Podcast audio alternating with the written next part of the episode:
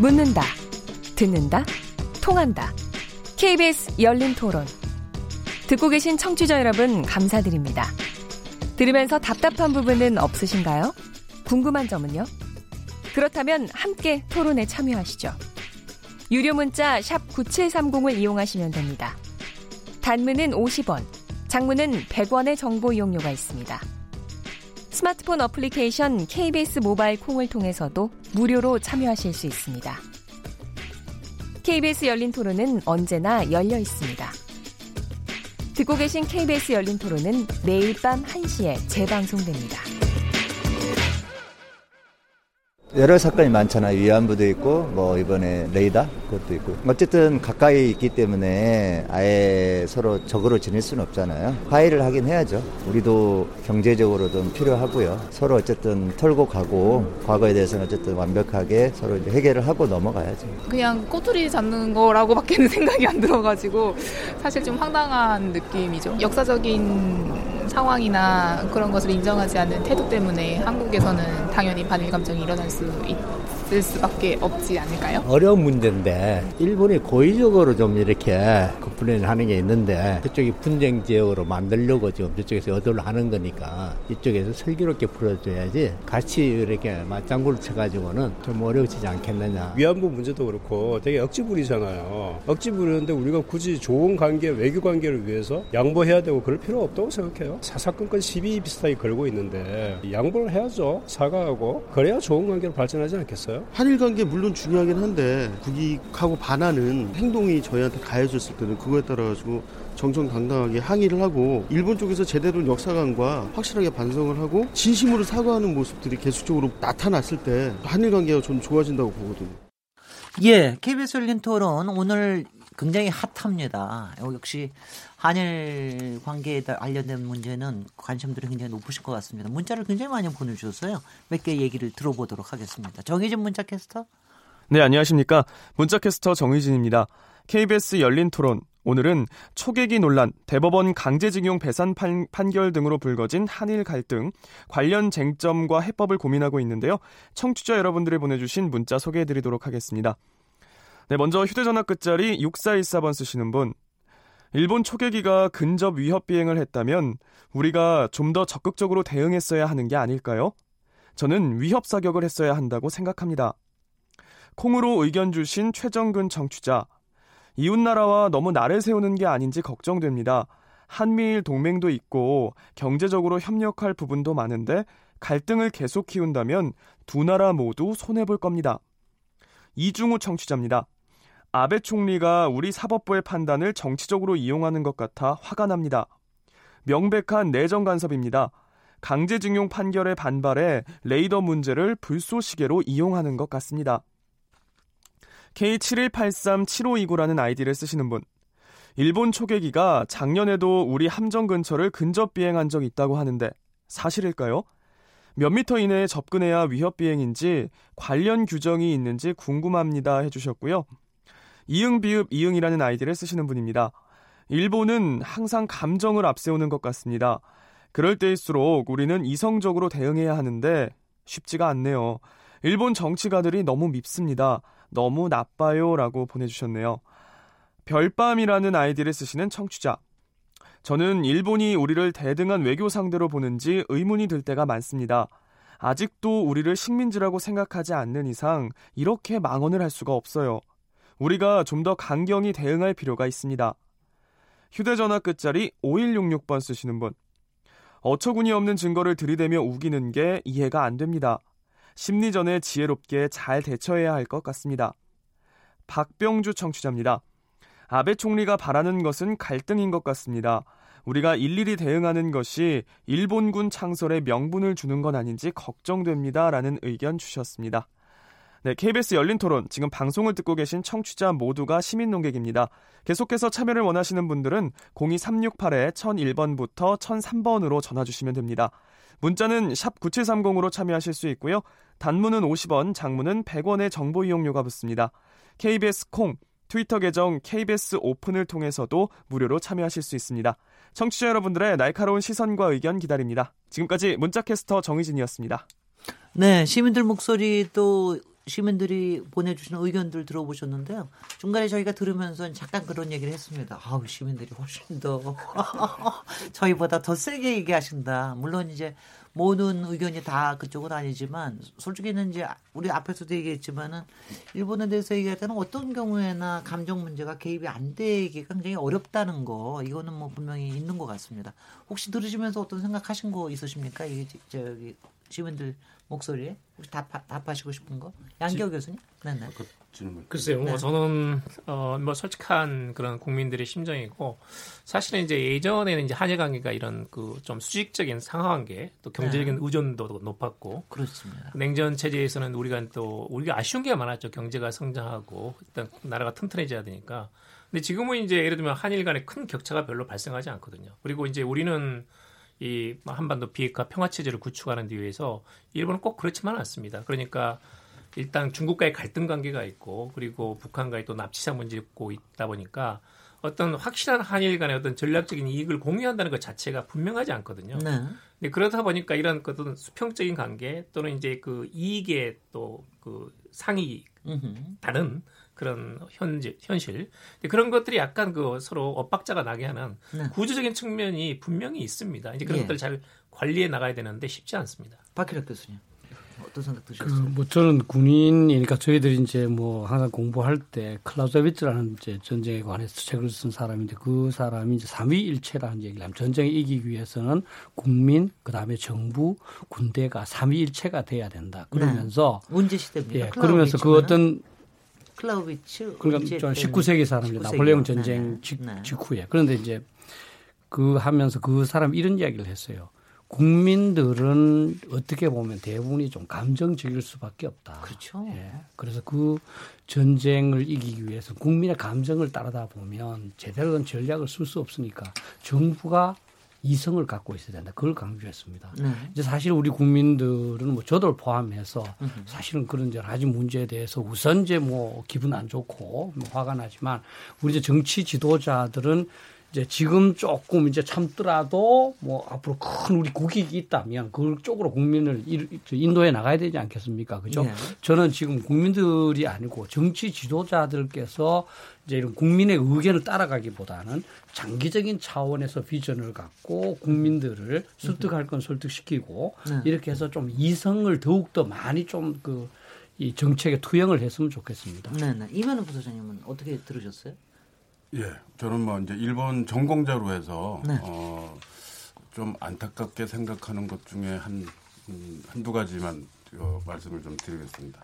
그러니까 어떤 것보다도 다들 우리가 이제 이성적으로 어, 일본에 대해서 이제 그 해야 된다고 얘기는 음, 늘 하지만 막상 어, 몇 가지 측면에서 과연 우리가 지금 일본을 그 이성적으로 보고 있느냐라고 하는 것에 대한 이제 그 문제 제기라고도 할 수가 있겠습니다.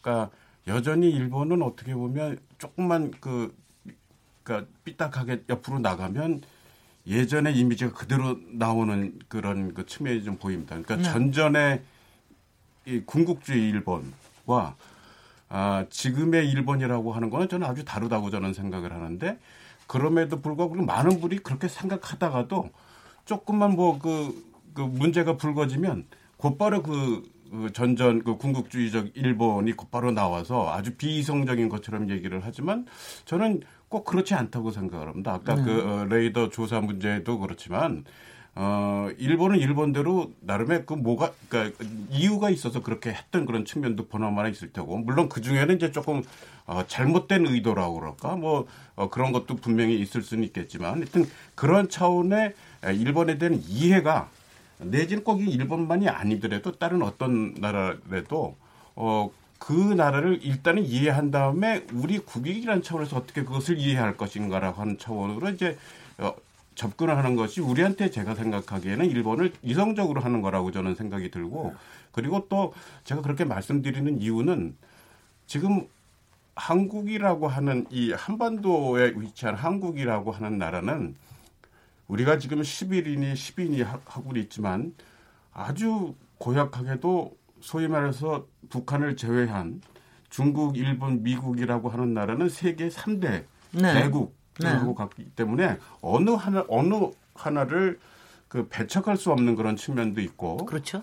그 바로 그러한 차원에서는 그 우리가 좀 더 가깝게 해야 되는 건 어딘지. 그러니까 다 되도록이면 좋은 관계를 가, 갖고 있으면서도 좀 더 가 깝게 우리가 믿을 만하고 할 수 있는 어딘지는 명확한 저는 생각을 갖고 있어야 된다고 봅니다. 그러니까 예. 그런 차원에서 이제 좀 전에 말씀드렸던 것처럼 일본을 제대로 이해를 하는 것과 더불어서 제대로 인식을 해야 되는 것이 저는 필요하지 않을까 하는 생각이 그 말씀들을 들으면서 어, 네, 네. 김동욱 교수님도 간단하게 좀 얘기를 해주시죠. 예, 그 질문 그 질문 중에서 그 군함에 대한 항공기의 위협 에 대한 네, 어떤 규정이 근접, 있냐고 네, 하는데 사실 근접거리. 없습니다. 예, 네. 그게 얼마나 거리냐 어떤 것이 어, 없는 것이 사실이고요. 그 사실은 그 앞서도 말씀했지만 무장을 탑재한 군용기가 어그 군함에 접근하는 그 자체 그렇게 접근하는 그 자체가 상당히 위협적이고요. 실제적으로 이제 그 비행 패턴을 보면 특히 이제 함수 쪽으로 직접적으로 다가온다든가 네. 아니면 공격으로 오인할 수 있는 뭔가 행동을 한다든가 또 이 함수 앞쪽으로 이렇게 횡단을 한다. 이것은 이제 대부분적으로 저희들이 통상 이런 비행 패턴 세 가지 정도는 뭐 위협 비행에 해당한다고 합니다. 그리고 이 이제 거리적으로 보면 저희한테 한 500m 정도 이제 접근을 했는데요. 과거에 이제 2015년에 그 그런 사례가 있었어요. 그, 그 러시아와 영국 사례에서 그 당시에 이제 어 이제 러시아가 한 500m 정도 접근한 걸로 알고 있습니다. 그 당시에 네. 이제 어, 위협 비행을 이제 이야기를 했었고요. 또 2018년도 아 그때가 영국이었군요. 그때 그, 그 당시 2015년은 미국하고 이제 러시아고 네. 그다음에 최근에 이제 영국 군함에 대해서 러시아 전, 전투기 한 천 야드 정도 네. 접근했던 사건이 있었는데요. 이때도 어 분명하게 위협 비행을 했다고 이제 항의를 했었습니다. 네. 이런 측면을 본다면 이번에 접근한 것도 충분히 우리로서는 위협 비행이다라고. 어, 이야기를 어, 할 수 있는데 네. 하나만 제가 더 말씀드리고 싶은 것은 이번에 싱가포르 회담 때, 이- 회담 때 저희가 일본한테 이런 질문을 했다고 합니다. 뭐냐면 자 너희가 그렇게 했다면 그러면 우리 P3기가 우리 초계기가 그러면 너희 함정에게 이렇게 행동해도 그러면 아무 일 없겠습니까? 라는 질문 어떻게 할 건가라는 이 뭐랄까 우리가 mirroring이라고 통상 이야기하죠. 네. 예, 라는 이 이야기를 했다고 하는데 거기에 대해서 일본이 그 제도 답변을 안 했다고 하죠. 그 사실 거기서 그럼 너도 그렇게 해라고 하- 할 수가 없어요. 왜냐하면 그렇게 하는 순간 일본은 우리뿐만 아니라 중국 비행기 뭐 이런 항공기도 다 그렇게 하거든요. 네. 사실 이건 좋은 방법은 아니에요. 왜냐하면 상대방이 그런 좋지 못한 행동을 우리가 따라하는 것은 좋지 않은 것은 아니지만 어찌되었든 우리가 조금 뭐 이런 행동을 해서 흥분해서 맞대응하는 것보다는 우리 스스로가 조금 자제하고 하는 것이 오히려 일본이 정치적으로 접근했다면 네. 오히려 우리가 이렇게 이 자제하는 것이 훨씬 더 어, 좋은 게 아닌가라고 생각을 합니다. 어우, 시간이 그냥 훌쩍훌쩍 가는데요. 시간이 얼마 안 남아서 지금 또 하나 일본과의 과거사 갈등 문제, 그리고 뭐 특 정하게, 뭐 오늘은 위안부와 그 화해 치유재단이 관련한 거는 조금 이제 한쪽으로 치워놓고요. 오늘은 강제징용 대법원 판결에 관련된 사후 문제, 이 문제에 대해서 좀 더 얘기를 해야 될 것 같은데, 솔직히는 지금 다보스 포럼에서 두 외무상이 만나는 것도 아마 이 부분에 대한 얘기가 굉장히 많이 있지 않을까라는 생각이 드는, 드는데요. 왜냐하면은, 어, 뭐, 일본이 이렇게 요구를 했습니다. 우리 법원이 한 강제징용 판결과 관련해서 외교적 협의를 하자면서 30일 안에 답변을 달라고 했습니다. 저는 뭐냐면 이 얘기 들으니까 저- 저는 또 조금 감정적인데 또 죄송합니다. 근데 뭐 여러분들 다 아시다시피 간략하게 얘기 드리면은 강제징용에 대한 배상 판결 각 개인에 대해서 어 그 기업이 배상의 의무가 있다라는 판결이 나왔는데요. 이게 박근혜 정부에서 굉장히 좀 어, 좀 느리고 혹시 여기에 사법 거래가 있지 않았나 하는 뭐 이런 문제가 있었던 게 드디어 판결이 나왔는데 여기에 대해서 일본에서 뭐 정부 차원에서도 그렇고 기업 차원에서 전혀 반응이 없으니까 최근에 어, 이 저걸 했습니다. 우리나라에 들어와는 신일본 신일철 주범 신일철 주범 주범. 여기에 있는 국내에 있는 어 자산을 저 압수를 압수를 한게 아니라 압류 압류를 했죠. 네. 압류 승인이 났습니다. 그러고 나니까 이제 굉장히 또 이게 힘들어지고 나는데 이 부분에 대해서 어떻게 30일 안에 답변을 해달라 이거 이거 어떻게 봐야 되는 이런 협의 요청에 대해서 어떻게 봐야 됩니까 양교 교수님? 어 그러니까 이제 일본 측은 이 그 강제징용까지 포함해 가지고 1965년에 청구권 자금 3억 달러로 끝났다는 것이 일본 측 입장이거든요. 네.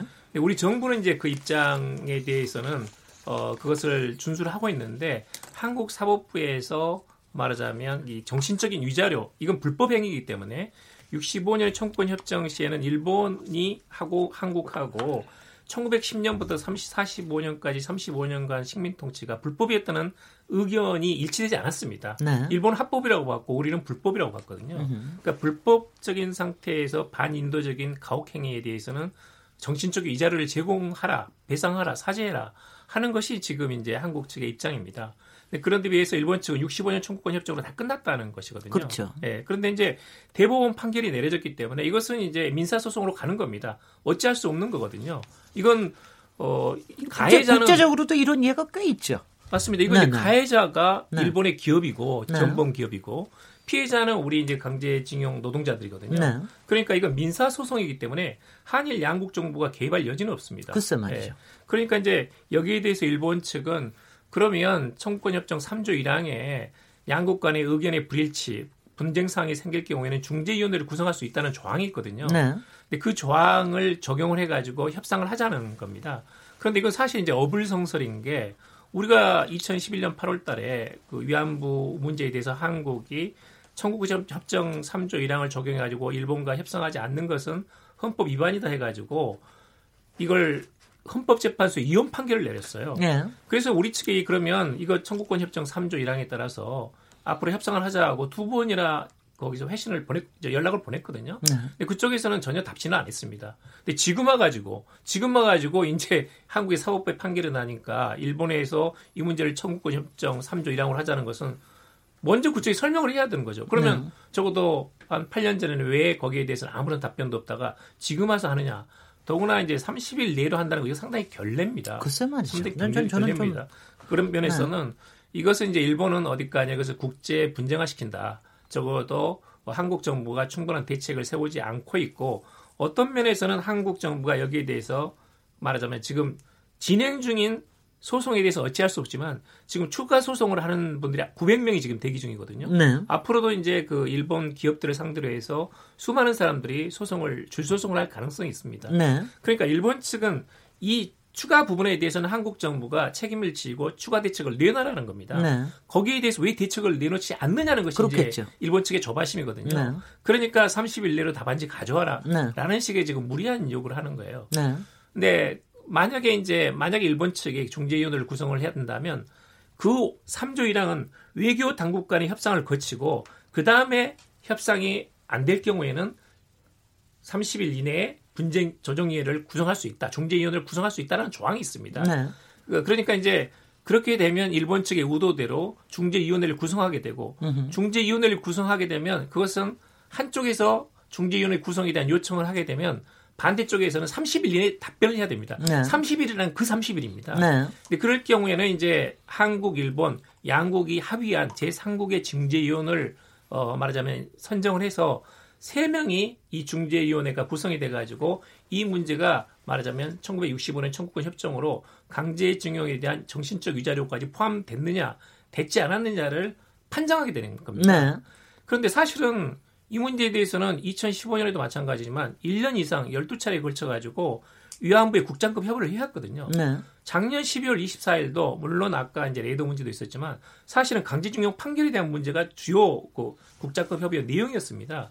그러니까 적어도 2015년에 그 사례를 본다면 적어도 이것은 국장급 협의로 저는 충분하지 않냐는 생각이 들고 네. 일본은 어차피 중재위원회가 구성되지 않을 경우에는 ICJ 국제사법재판소로 간다는 겁니다. 네. 그건 사실은 별로 그 저기 말이 의미가 없습니다. 왜냐하면 국제사법재판소로 가게 되면 이거 몇년 걸립니다. 네. 지금 소송이 일어나 가지고 압류하지 않습니까? 어, 지금 일본 기업들의 자산을 압류하고 있는 상태에서 그게 지금 올해에도 몇 건씩 일어날 상황인데 네. 3년 4년 걸릴지도 모를 ICJ 국제사법재판소로 간다는 것은 일본 측의 의도는 뭐냐면 이 문제를 키워가지고 국제 쟁점화 시키겠다는 것 말고는 사실은 달리 해석할 길이 없습니다. 아니 근데 저기 어떻게 저 이면우 네. 부장님께서도 얘기를 해주시면 아 제가 또 얘기를 들은 거에 의하면은 사실은 일본의 사 기업 측에서 민간 기업 측에서는 사실 이거를 어 민사 소송의 결정대로 이행할 의지도 상당히 있는 기업들이 있다. 어, 뭐 이런 음, 얘기를 그렇죠. 하는데 실제로 정부 차원에서 특히 정권 차원에서 이거를 좀 반대를 하고 있다라고 하는 이런 부분들을 좀 얘기를 들었거든요. 근데 어떻게 그러니까 그거, 네, 예, 어떻게 예. 어떻게 보고 계십니까? 맞습니다. 그러니까 네. 저도 그렇게 에, 듣고 있고 네. 어, 합니다만 아마도 일본 정부라고 그렇고 하는 차원에서는 한 두 가지 정도 고려하고 있는 것이 아닌가라고 생각이 듭니다. 그러니까 어, 첫 번째는 어, 국가와 개인 간의 문제를 어떤 식으로 이제 할 것이냐라고 네. 하는 차원의 문제. 어, 그러니까 어, 예를 들어서 어, 내지는 그이 외교와 이 국내 법이라고 하는 부분의 그 조정이라고 하는 차원에서 그러니까 국가가 어떻게 보면 외교를 관장하는 그런 차원에서 어, 여태까지 어, 이 과거사 내지는 그 식민 지배에 대해서는 어떻게 보면 국가가 관, 관할해서 어, 쭉 해왔고 그리고 그런 차원에서 65년에 일단 그 협, 어, 협정이 이루어져 갖고 그것을 일단 일단락 했다고 하는 것이 어떻게 보면 이제 일본의 일본 정부의 기본적인 입장이고 그래서 그것을 유지하려고 하는 그런 측면이 기본적으로 어, 있다고 생각이 들고요. 어, 또 한 가지는 우리 양 박사님이 지속적으로 얘기를 하지만 이거를 그냥 개별적으로 놔두면 어떤 식의 어떤 그 정도의 영향이 있을지를 진짜 그 어, 알 수가 없기 때문에 지금 뭐 네. 수십만이 예, 된걸 수도 있고 그러니까 그 보상 배상과 관련해서는 어, 그렇기 때문에 그런 거에 대해서도 또한 그 뭔가 이 그 관리를 해야 된다라고 하는 생각이 기본적으로 또 있는 것이 아닐까. 바로 네. 그러한 것 때문에 에, 각 기업이 개별적으로 그 어, 접근하는 거에 대해서는 기본적으로 어, 일단 스탑을 걸고 어, 그래서도 어떻게 보면 이제 우리 양 박사님이 아주 잘 어, 얘기를 해주셨지만 어, 한국 정부 그래서 정부 간에 에, 이, 이 일을 그 풀어보려고 하는 어, 생각이 있는 것이 아닌가라고 생각이 듭니다. 김동욱 교수님은 이건 자, 당신의 전공 분야는 아니, 아니다. 이러면서 벌써 얘기를 하시지만 국민의 한 사람으로서 그 얘기를 해 주시죠. 이거는 어떻게 풀어가야 좋을지. 어, 이 문제가 아까 ICJ라고 이제 국제사법재판소 이야기를 하신 분들이 좀 있으신 것 같아요. 그런데 네. 저는 이제 ICJ 가는 것도 하나의 방법일 수는 있다라고 생각을 하지만 어, ICJ를 간다고 해서 어느 저는 이제 이게 어느 한쪽 일방에 지- 에 지지하는 손을 들어주는 결론은 나오기 어렵다고 봅니다. 그러니까 네. 6대 4든 7대 3이든 결론이 나온다고 본다면 결국은 이것은 양쪽 국민 모두 불복하는 상황이 벌어질 수밖에 없고 그렇게 되면 더 상황이 악화될 수밖에 없을 수도 있다라고 제가 본다면 ICJ로 가는 것은 하나의 해결책은 될 수 있을지언정 결국 우방국 이웃끼리는 해서는 안될 짓이 아닌가라고 저는 생각을 해요. 네. 그런 차원에서 어, 우리는 조금 음, 좀 더 건전한 방식으로 어, 접근하는 것이 뭐 좋지 않겠는가 하는 게 저는 뭐 그냥 개인적인 예, 그래, 생각입니다. 건전한 방식이 뭡니까 그러니까. 그럼 뭐, 뭐 네. 나중에 말씀을 어, 하겠지만 네네. 어쨌든 서로가 아까 감정적인 이야기 하셨는데요. 좋은 감정이죠. 예, 저는 어쨌든 어, 한일 양국이 서로가 서로가 중요하다는 인식이 주- 인식을 하는 게 좋다고 봐요. 네. 그러니까 지금 저 안타까운 것 중에 하나가 이번에 북, 그 일본이 방위대강을 만들면서 그 보면 어, 미국 다음에 그 다음에 한국이었거든요. 근데 이번에 바꾸면서 저희가 다섯 번째 순서로 바뀐 걸로 지금 나오고 있어요. 방위대강에 보면 우리의 중요도가. 근데 이번에 우리가 국방 백서를 보시면 국방백서 또 내용에 일본에 관련된 내용이 상당 부분 삭제되어 있어요. 어 그래요. 예. 네. 근데 저는 이게 가슴 아파요. 네, 아 이건 왜냐면 그건, 누가 먼저고 누가 음. 나중이고가 떠나서 양쪽 다 서로 이런 식으로 서로가 갖고 있는 중요성을 이렇게 폄하하고 낮추는 이 중요한 문서에서 이런 것을 삭제해 나가는 이거 서로 니도 그랬으니까 나도 그런다? 이건 적절치 않다고 생각하거든요. 이제 저는 이런 차원에서 결국은 이런 것보다는 서로가 서로의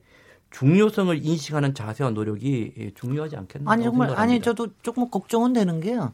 그 왜 최근에 와서 일본이 특히 뭐 정권 차원에서 이런 얘기 우리나라 보고 약속을 지키지 않는 나라다. 그 약속을 지키지 않는 나라는 아주 1965년 그 협정에 대한 것도 자기네들은 다 끝났는데 왜 다시 들고 일어나느냐. 위안부에 관련된 것도 우리는 비가역적으로 하지 하기로 하지 않았냐. 불가역적입니까? 비가역적입니까. 불가역적으로 하지 않았는데 왜 다시 이걸 거론을 하느냐. 뭐 이런 식의 얘기를 하면서 약속을 지키지 않는 나라. 그런가 하면 우리는 그렇지 않 우리가 말은 안 하지만 절대로 사과하지 않는 나라. 어? 사죄하지 않는 나라. 이거에 대한 이 서로 간의 문제가 이게 굉장히 심각해지는 건 확실히 있는 것 같아요.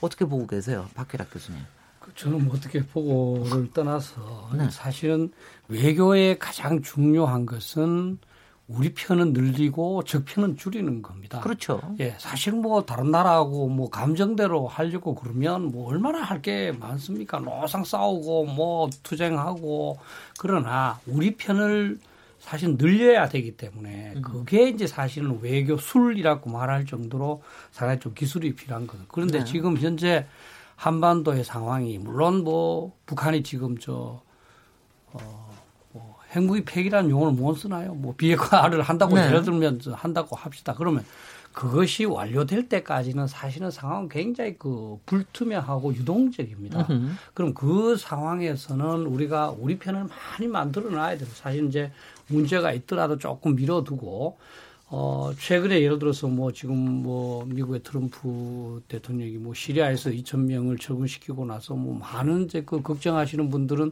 옛날 어르신 분들은 우리도 갑자기 뭐 그런 결정하는 거 하지도 않겠는가 이렇게 우리 합니다. 그러면 미국이 예를 들어서 뭐 우리 49년도처럼 한국을 다 떠난다 했을 때 우리가 기대할 수 있는 나라는 일본밖에 없습니다. 그래서 이제는 사실 작은 문제도 충분히 다투고 해야 되지만 그러나 우리 김동혁 교수도 얘기했지만 큰 컨텍스트에서 우리는 서로가 필요하다 이런 차원에서 보면서 이제 좀 약하게 싸워야 되지 않느냐. 사실은 우리가 이웃인 우리를 보고 있다 그러면 사실은 집에서 부부 사업을 해도 조금 줄여서 하지 않습니까? 그죠? 그래서 조금 저는 절제된 그런 그 행동 또는 뭐 그 큰 전략적인 견지에서 남북 그저 한일 관계를 보는 시각 이런 것이 저는 필요하다고 봅니다. 예. 그렇게 얘기하죠.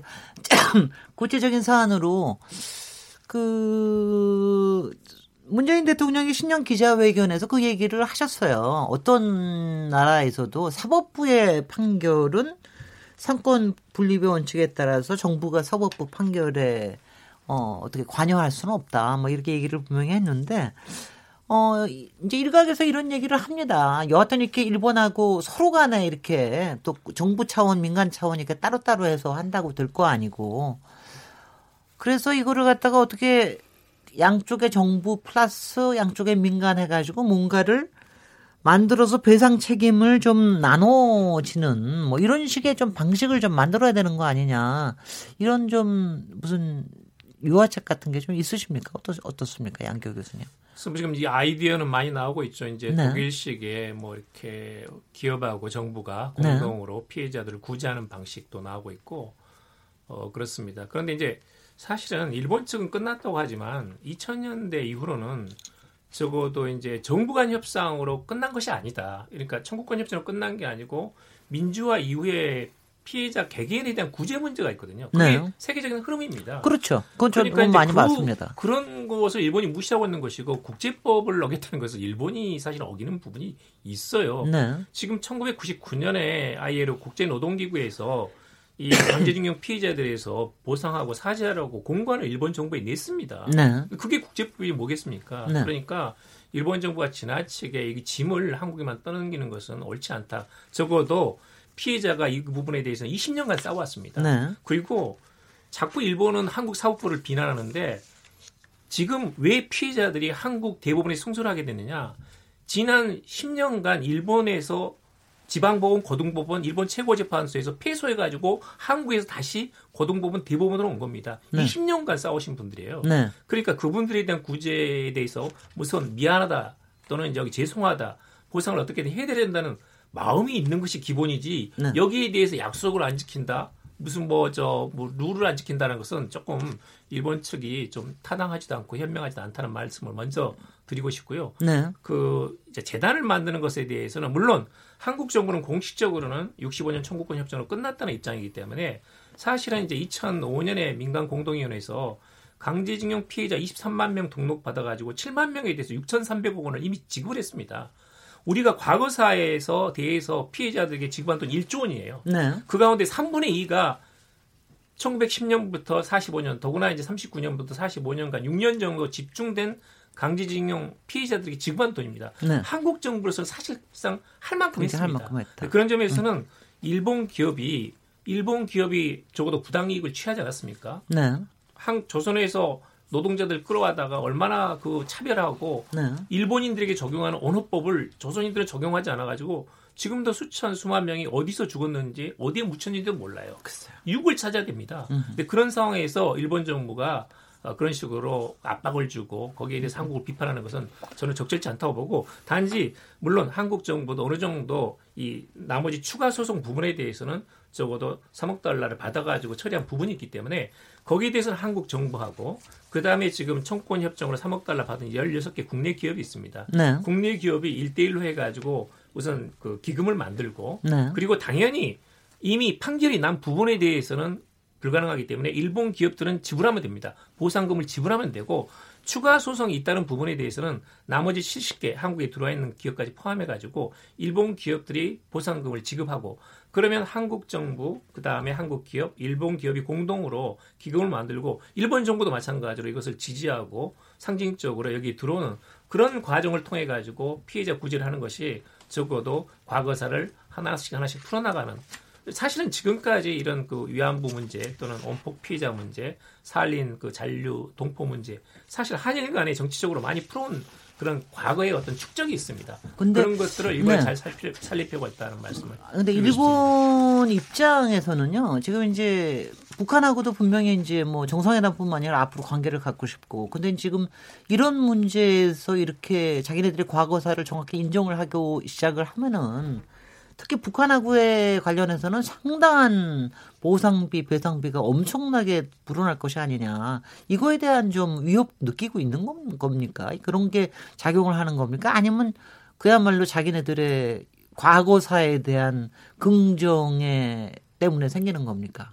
기본적으로 이제 그 일본은 정부 대 정부 협상으로 전후 체제를 만들 처리를 해왔거든요. 네. 그 프레임이 깨지는 것에 대해서 굉장히 공포감을 가지고 있어요. 글쎄 말이죠. 네. 네. 그러니까 이제 북일 수교하고 할 때는 일본은 한국하고 했던 것과 똑같이 경제 협력 방식으로 그리고 돈을 한꺼번에 북한 정부에 지급하는 걸로 지금 어, 2002년에 북일 정상회담에서 합의를 했었죠. 네. 그런데 이제 만약에 한국에 전례가 생기게 되면 북한에서 강제징용 피해자들이 30만 명 정도가 있습니다. 근데 그 사람들이 다시 일본 기업을 상대로 소송을 제기할 가능성이 높아지거든요. 네. 근데 거기에 대해서 일본 정부가 막고 있는 거예요. 글쎄요. 이것만은 이제 뒤로 호텔 길이 없다고 일본 정부는 강경하게 반발하고 있는 것이 시- 현실입니다. 이면은 부소장님 이걸 어떻게 풀 수 있는 묘수가 없을까요?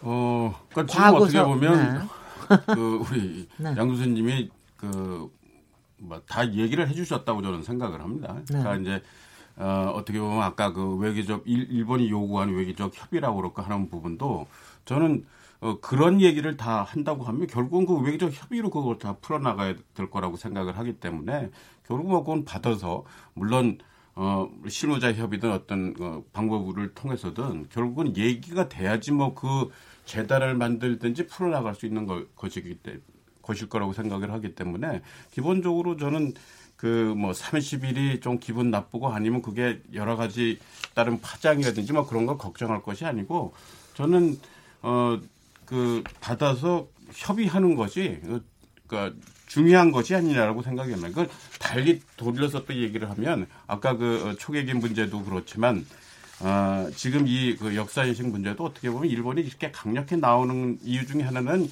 일본 내부에 어떻게 보면 단속적인 그런 측면도 있지만 네. 그와 더불어서 한국한테 어떻게 보면 같이 좀 더 얘기해 나가자고 하는 요구로 또 저는 해석할 수 있다고 생각을 합니다. 그러니까 그런 차원에서 좀더 어, 우리가 전향적으로 어, 대응을 해서 그 뭐랄까 합의점이라고 그럴까 타협점이라고 하는 부분을 찾도록 노력을 하는 것이 어떻게 보면 네. 지금의 이 난국이라고 그럴까 어, 어떤 이 갈등적 그 측면 거기다가 어, 추가해서 얘기를 하면 아까 우리 어, 박 교수님이 얘기해 주셨던 것처럼 지금 한국이 처해 있는 상황이라고 하는 것은 모든 것이 다 지금 불확실한 상황에서 네. 어, 되도록이면 그 불확실성을 조금씩 줄여나가는 그 노력이 필요한데 에, 그런 차원에서도 이 역사인식 문제라고 하는 부분을 조금 더 해결해 나가려고 하는 부분은 저는 뭐 필요하다고 생각이 듭니다. 그때 하여튼 일본에서 좀 전향적으로 좀 뭐가 나오는. 아니, 그러니까, 그러니까 적어도 가장- 아니 왜냐면 적어도 이런 것 같아요. 우리 국민들의 좀 마음이 만약 흡족하지는 않더라도 좀 어루만져진다라는 느낌이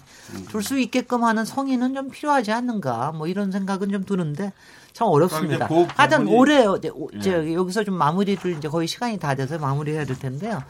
어, 올해가 하여튼 3일 저기 운동 100주년이자 또 저 어 저희 그 대한민국 어 100주년 이렇게 지금 보기도 하고 올해 정말 여러 일들이 굉장히 많을 것 같습니다. 2차 북미 정상회담도 열 거고 그리고 북한하고 일본하고도 앞으로 나가려고 굉장히 많이 얘기 될 거고요. 김정은 위원장도 혹시 또 3.1절 전후에서 또 어, 서울 답방이 이루어질지도 모르겠다는 생각이 들고 여러 한번더 정세도 많이 달라질 것 같아서 말씀하신 대로 이 안에서 중국과 일본과 한국 간에 뭐 여러 가지 이 아주 긴밀한 관계와 또 긴장과 또 솔직한 그러면서 같이 미래를 개척해 나가는 이런 관계가 필요할 것 같은데 이 부분에서 특별하게 좀 염두에 둬야 될 이런 부분에 대해서 좀 강조해 주십시오. 김동익 교수님부터 먼저 시작하시겠습니까? 그 한 1분 정도씩 예, 한일 관계의 정답은 과거에 그 김대중 대통령께서 하신 말씀이라고 생각하는데요. 어, 김대중 대통령이 일본은 과거를 직시하고 또 한국은 저는 일본을 평가하면서 미래 지향적이어야 된다라고 이야기를 했거든요. 어, 이제 과거와 현재, 과거와 미래에 대한 이야기죠. 저는 이게 이제 한일 관계의 정답이라고 봅니다. 그런 네. 차원에서 이번 정부도 대일은 분명히 이제 투트랙으로 그 과거사 문제에 대해서는 따질 건 따지지만 또 경제 안보나 다양한 이슈에 대해서는 이제 미래지향적으로 가겠다고 이제 이야기를 하고 있는데요. 그 미래지향적 관계에서 저는 꼭 말씀드리고 싶은 것이 그 바로 이제 북일 관계 정상화를 을 염두에 둔 우리의 대외 정책 구상이 좀 필요할 것이다라는 것이 하나 있고요. 두 번째는 뭐냐면 바로 남북한과 일본의 삼각 관계 체계를 구축할 수 있는 그런 좀 아이디어가 우리의 한반도를 중심으로 해서 이, 이 한반도가 중국으로가 아니라 음흠. 어떤 일본을 끌어들이는 알겠습니다. 아까 말씀드린 그런 네. 예, 좋은 게 아닌가라고 생각합니다. 이건 따로 또 토론이 필요할 것 같습니다. 네, 박기락 교수님. 네. 어, 저는 뭐 나와서 이제 방송을 하면서 항상 그 생각을 했습니다만 일본에 관해서는 우리가 의견의 다양성을 진짜 좀 인정해 줄 필요가 있다. 사실은 뭐 저도 이제 뭐 한일 군, 군인으로서 한일 간에는 안보 협력이 필요하다. 이렇게 해서 참 논문도 몇 번 쓰고 그랬습니다만 사실 최근에 그런 논문 발표하기가 참 어려워요. 사실은 분위기 자체가. 그러면 우리는 일본하고 이제 진짜 그 어떤 식으로 어떤 긴밀한 협력 관계 안 되느냐. 국제사회는 영원한 적도 없고 영원한 친구도 없다 그러는데 지금 북한 핵이 불확실해지고 있는데 좀 친구가 될 수는 없는. 건가. 네. 그러면 언, 어떤 상황에서라도 일본하고는 친구가 못 되는 가 이런 한번 생각을 해보실 필요가 있다. 그래서 어떤 사람은 뭐 일본하고 좀 나쁜 나쁜 나라다. 우리는 그 저 과거를 저 완전히 그냥 그저 네. 분석해 이런 사람도 있을 것이고 아니다. 우리 미래 네. 이런 사람 이제 그 의견의 다양성을 우리나라에서 좀 인정했으면 좋겠어요. 네, 이면 이면우 부소장님. 네, 예. 50초. 어, 지금 그- 죄송합니다. 줄어들었습니다. 네. 그러니까 지금 어떻게 보면 한일 관계에 있어서 가장 이제 문제로 대두- 대두하는 것 중에 하나는 아까 말씀드렸던 이제 불신 문제라든지 신뢰 그 부정 문제도 있지만 무관심이라고 생각이 됩니다. 그거는 달리 얘기를 하면 two track이 활용될 수 있는 실사 구시적인 측면이 제대로 활동이 안 된다는 저는 측면이라고 생각이 돼요. 네. 그래서 어 무관심을 넘어서 좀 더 그 실사 구시적인 그 two track이 될 수 있도록 노력을 해야 된다 생각을 합니다. 네, 네. 양기호 교수님 1분이. 그렇습니다. 이제 아껴주셔서. 여러 가지 네. 한국과 일본은 서로 중요합니다. 이제 시장 경제, 자유민주주의 공유하고 있고 적어도 이제 한반도에서 비핵화 또 일본은 이제 비핵 삼원칙이 있기 때문에 그런 점에서는 상당히 이제 그 평화 체제를 가동하는 데 중요한 파트너인 것은 분명해요. 어 저는 이제 여러 가지 비관도 나오고 있지만 어 그동안 이제 여러 가지 온폭 피해자 그다음에 사할린 동포 또 위안부 문제 여러 가지 그동안 갈등은 있었지만 하나씩 하나씩 극복해 온 것도 사실이거든요. 네. 예, 그런 점에서는 그런 그 경험과 교훈을 되살려 가지고 이번에 강제징용 그 대법원 판결을 둘러싼 한일 갈등도 아마도 아마도 원만하게 예, 넘길 수 있는 그런 방법이 있고 네. 그러기 위해서 일본 국민 정부 그리고 우리 국민 정부도 또 관심을 가지고 노력해야 되지 않을까라는 생각이 듭니다. 예, 오늘 저 일본 한일 관계에서 군사 갈등부터 그리고 또 과거사에 얽힌 갈등 이런 부분들을 얘기를 했는데요. 얘기하다 보니까 조금 많이 답답해지는 것도 있습니다. 그러니까 뭔가 희망을 가지고 미래를 개척해야 된다는 건 알겠는데 어떻게 이렇게 하나하나 이렇게 얽히기만 할까 이런 이제 고민이 굉장히 듭니다. 지금 다보스 포럼에 가 계시는 강경화 장관님 참 어깨가 무거우시겠습니다. 뭐, 저, 국방에 관련된 문제뿐만이 아니라 특히 외교에 관련된 문제, 좋은 관계를 좀 만드는 이런 계기를 만들고 오시기를 바라고요. 오늘 KBS 열린 토론 한일 갈등 장기화에 대한 해법에 대해서 얘기 나눠봤는데요. 오늘 토론에 참석해 주신 김동엽 경남대 극동문제연구소 교수님, 박휘락 국민대 정치대학원 교수님, 양기호 성공회대 일본학과 교수님, 이면우 세종연구소 부소장님 네 분 모두 감사드리고요. 어, 저는 내일 7시 20분에 다시 돌아오겠습니다. KBS 열린 토론 진행 맡은 시민 김진혜였습니다. 감사합니다. 감사합니다.